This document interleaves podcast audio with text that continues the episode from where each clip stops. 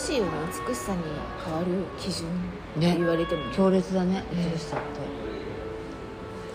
私別に誰かにさ、そのあなたは美しさを基準にしなさいとか言われたわけじゃなく勝手に自分の中での基準がそれになってたから、それが一番いいよね。それが一番いいと思う。でもなんか今すごいルッキズムだとかさ、なんかそのダイバーシティだとかさ、いろいろなんかこうそこに作為が入るみたいなことが増えてきてるじゃん。例えば、ね、キャスティングとかもさ、なんか今までだったら絶対に例えば白人のお姫様だった人を黒人にしてみたりとか、うんうん、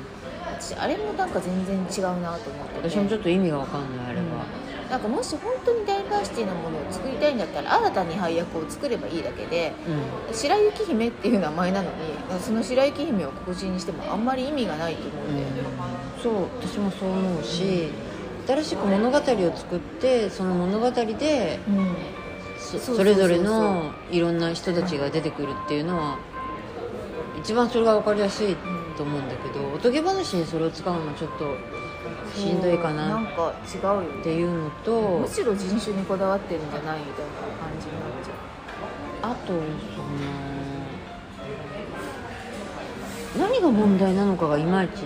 まあ、ヘイトする人がいるからってこと以外に何が分かんない、なんかそれ以外のことはちょっと分からなくて、はい、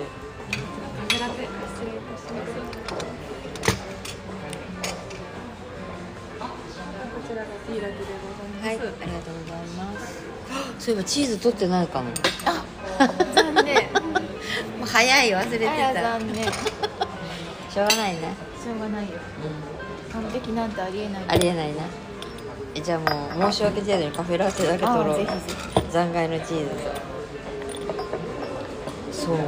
当に。まあ、記憶を残すためだからね。あ、そうそうそうそう。あとさ、ちょっとごめん、ちょっと違うかもしれないんだけど、うん、なんゲイとかレズとかなんかあるじゃん、うん、性別のジェンダーみたいな問題って、LGBTQ、そうそうそうそう、あれってさ、うん、何が問題なの？なんかゲイだから差別する人がいるのが問題ってことだよね、うん、なんかさ、そのなんていうの、見た目がどうこうっていうのを差別するのはまだ分かりやすいから分かるんだけど、うん、その性癖だから異性愛者か同性愛者かみたいなことをいちいちカミングアウトする人が、まあ、いつあんどこであんのっていうのがすごく分かんなくて、多分なんかもう別に関係ないじゃん、必要はないんだけど、うん、その会社でなんだろう、配偶者控除とか、あ、扶養者、そうそうそう、その多分その婚姻届を会社に届け、そっかそっか、それでなんていうの、手当だったりとかが変わってくるのか、変わってくるんだと、超納得、あ、それは分かりやすいわ。それによって、うん、差別と思われるものがあるってことか、うんうん、なるほどね、なるほど。結婚してたらさ、その扶養者控除でさ、借り合い自宅に一緒に住めるのに、うん、結婚してないがためだけに一緒に住めないとか、多分そういうところ、家賃補助が出ないとか、そういうところが問題なんだよね。なるほど、そうか、うん、まあもうそれは何とも言えない、もうどっちでもいいってなるじゃん。なんか別になんかその異性であろうが同性であろうが、結婚は結婚、同性は同性だから、するんだったら別にね、どっちでもいいじゃんと思うけどって思っちゃうんだよね、うん、そうか、そういうことか、そういうの、なるほどね、うん、あとはなんか死んだ時とかさ、入院した時とかに身内しか付き添いを許されないっていうのがあって、同棲してる相手は付き添いができないとかっていうこともあるみたいで、それがなんかだいぶ解消されてきてるって聞いてたから、余計なんかって思ってたんだけど、うん、まあ、その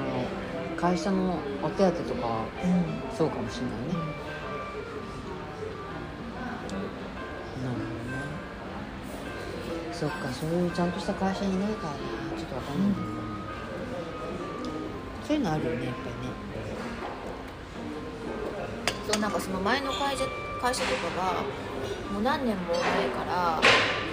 う、その事実婚登録制度みたいなのもあったよ。人事にそれを言えば配偶者と見なしてくれるみたい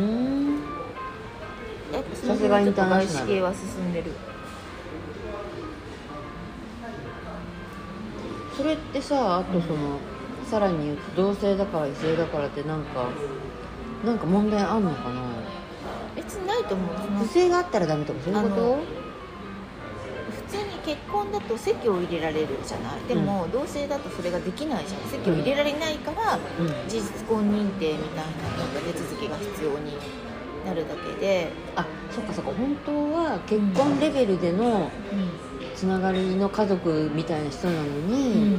うん、同性だから、うん、ただの同居人ってことになって申請ができないのがおかしいんじゃないかってことか。で、できれば彼女か彼しか分かんないけどその人には家に行ってその家の方をやってほしくて自分が働くみたいな、もし役割分担だったらなおのことってことだよね。そう、同性であろうが異性であろうがそのなんか軽い同性をしてますみたいな感じだと特に問題はないと思うので、うん、なんか本当に結婚に等しいような関係でもし自分が死んだら遺産を残したいとかそういう場合はそのちゃんとその登録みたいなものをしておかないと。そうね、それがないので考えそうかも。そう、隕石関係がないと他人だみたいになっちゃうから、そうじゃないんだよ。あなたは私の実質的には配偶者なんです、だから私の遺産はあなたに送りたいみたいなことを意思表示しとかないと、うん、なんかいろいろね、まずいもんね。確かにそれはかわいそうかもね。本当に家族だと思って何十年も暮らしてる人たちっているもんね、うん、いるいる。それがただの他人で全然知らないこう親戚にただの同居人ですみたいになっちゃったらさ、遺産を残せない。かわいそうだね、確か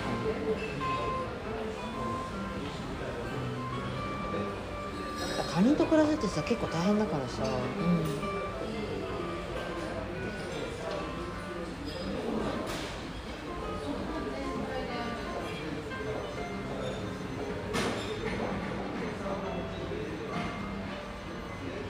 難しい。まあなんか過渡期なんだろうね、政治人がどうとかいろいろ言ってるけど、うん、何でもかんでも認めればいいってものでもないし何でもかんでも拒否ればいいってものでもないし、うん、なんかできればその実態に即した関係でちゃんと認定するっていうことが丁寧にできればいいけど、ね、そんな人でもいないしっていうことなんだろうね。人ではいないだろうな、今な、いろんなところでそのなんていうの、人はいるかもしれないけどできる人がいないとか、うん、そういうことだよね。むずいな、あるあるだよね、うん、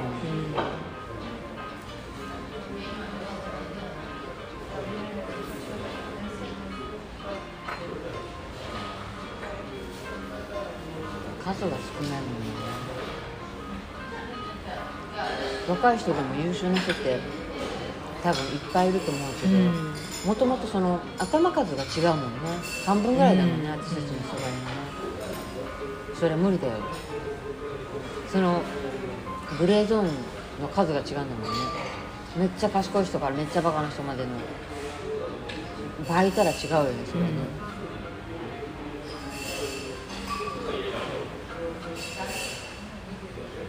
うん、そう、津田塾ってあるじゃん、女子大の。あ、はいはい。私さ、めっちゃ賢い大学のイメージだったんだけど、うんうんうん、今そうでもないって聞いてちょっと衝撃を受けて。そう、めちゃくちゃ偏差値落ちてるんだよ。昔は賢かったんだよ、女子大の中でもすごい賢い、トップクラスだったじゃん。お茶女か津田塾かぐらいの感じだったのに、うん、今女子大が流行らないからもうどんどん偏差値が落ちちゃって、うん、40年いくつとかそんな感じなんだよ。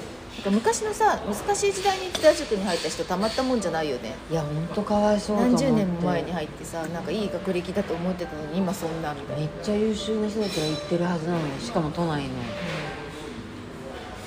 うん、なんていうの、2025年から、うん、性自認が女だったら誰でもいいみたいな風に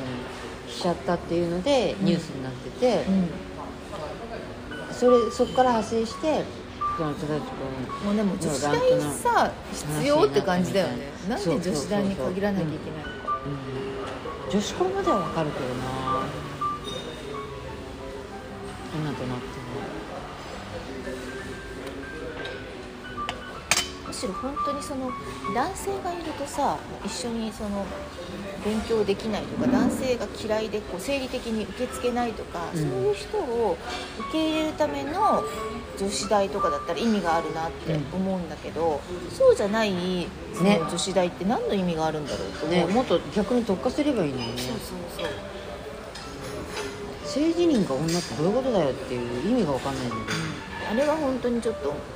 まあ、議論を呼ぶよね。政治人が女って言ったら何でも通るのかいっていう。そう、温泉でもね、銭湯でも混浴でも入れるのかいみたいな話になっちゃうじゃん。本当に頭悪い人いっぱいいるからさ、政治人が女ですって言い張られたらさ、何にも言えないしね。なんだっけな、なんか政治人が女、トランスジェンダーの女の人、まあ、要するに男で生まれた私は女っていう人が、産婦人科に行ったら見てもらえなかった、差別だって怒ってる人がなんかアメリカかどっかでアホみたいっていうことで多分ニュースになったんだと思うんだけど、うん、そういう生物学的なことも理解できないっていうことはニュースになるんだなと思って、うん、めんどくせえと思って。でもそれもちゃんと丁寧にその病院側を説明しなきゃいけなくなるわけじゃん。これからそれは差別ではなくてみたいな、区別ですよ。でちょっと前だったら性別的に男の人がその妊娠してるかもしれないから見てくださいってお客さんとか患者が来た時に、いや性別が男だったらそれはないってみんな思いますよねって言ったら、うんうん、はいってなったのが、うん、そうじゃない可能性、いや本当可能性なんかないんだけどみたいなことをワンクッション置かなきゃいけなくなるってことじゃない。もうお医者さんめんどくせえと思って、そうじゃなくても忙しいのにと思って、めっちゃ大変と思って。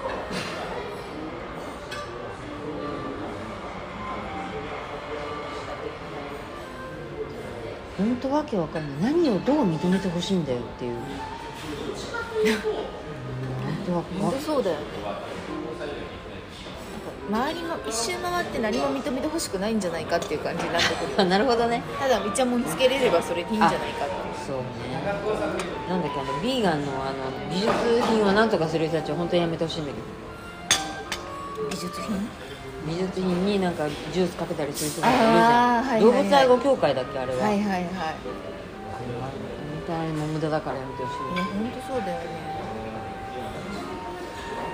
人類の遺産をね、損なっているのでね。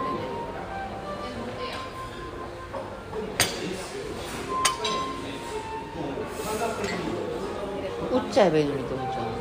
う。日本だったら無理だけど、海外だったら打ってんじゃないの。打ってないよね。でもなんとかね、殲滅する方法はないとね。考えないとね、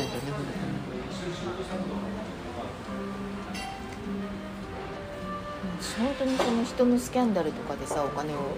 得てそれで生活してる人とか全員死ねばいいのにと思っちゃうんだよね、うん、私もそれに一票乗せる。もうちょっと建設的な仕事をしてほしい、うん、他に仕事はいくらでもあるよね、うん、本当そう思う。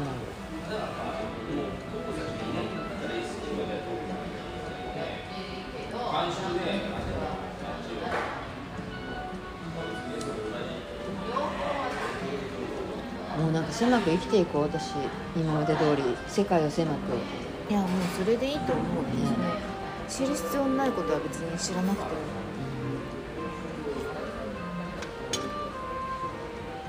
うん、楽しいことだけをして、必要な情報だけを取り、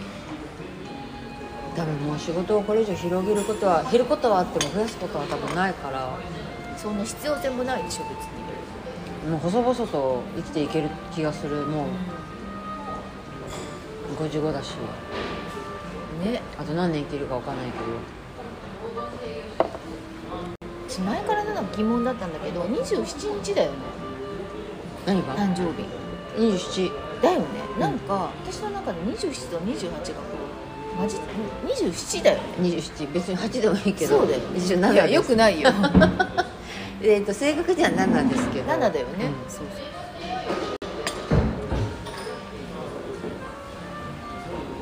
でも55なんてもう四捨五入したら60だからね、うん、する必要も別にないけれど、うん、そうそうそう。なので本当に好きなこととして生きて十分いいと思いますよ、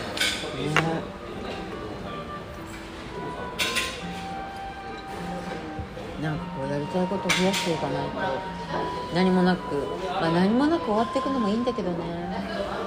なんか日々の楽しみみたいなのがさ、こう定期的にないとさ、うん、ちょっとね、そうなんかつまんないじゃん。そうなのよ。なんかある方が、私は本当にそれが大事だと思ってて、なんかいろいろ何周も何周も回って、なんかこう、うん、結局何をやろうとしても何かにこう夢中になろうとしても、なんか結局私虚しさが勝ってしまうのね。もうそれはまあしょうがないのよ。もうしょうがないとして、うん、まあ、でもそれはそれとして目先の日々の楽しみみたいなものを、うん、まあ、どんどんこう続けていこうと、それによって生き延びていこうっていう方針なので、うんうん、とりあえずなんか楽しい予定を入れるっていうのがね、まずはね、すごく大事なの。まずは大事、うん、それ以外は別に特に大事なことはないの。大事なことはないね、うん、そうね。強いて言うならなんかこう趣味で深めていけるようなものが見つかればそれはそれでちょっと、まあ、あとはもう一回ちょっとなんか聖書を読むとか仏教をやるとか、あれな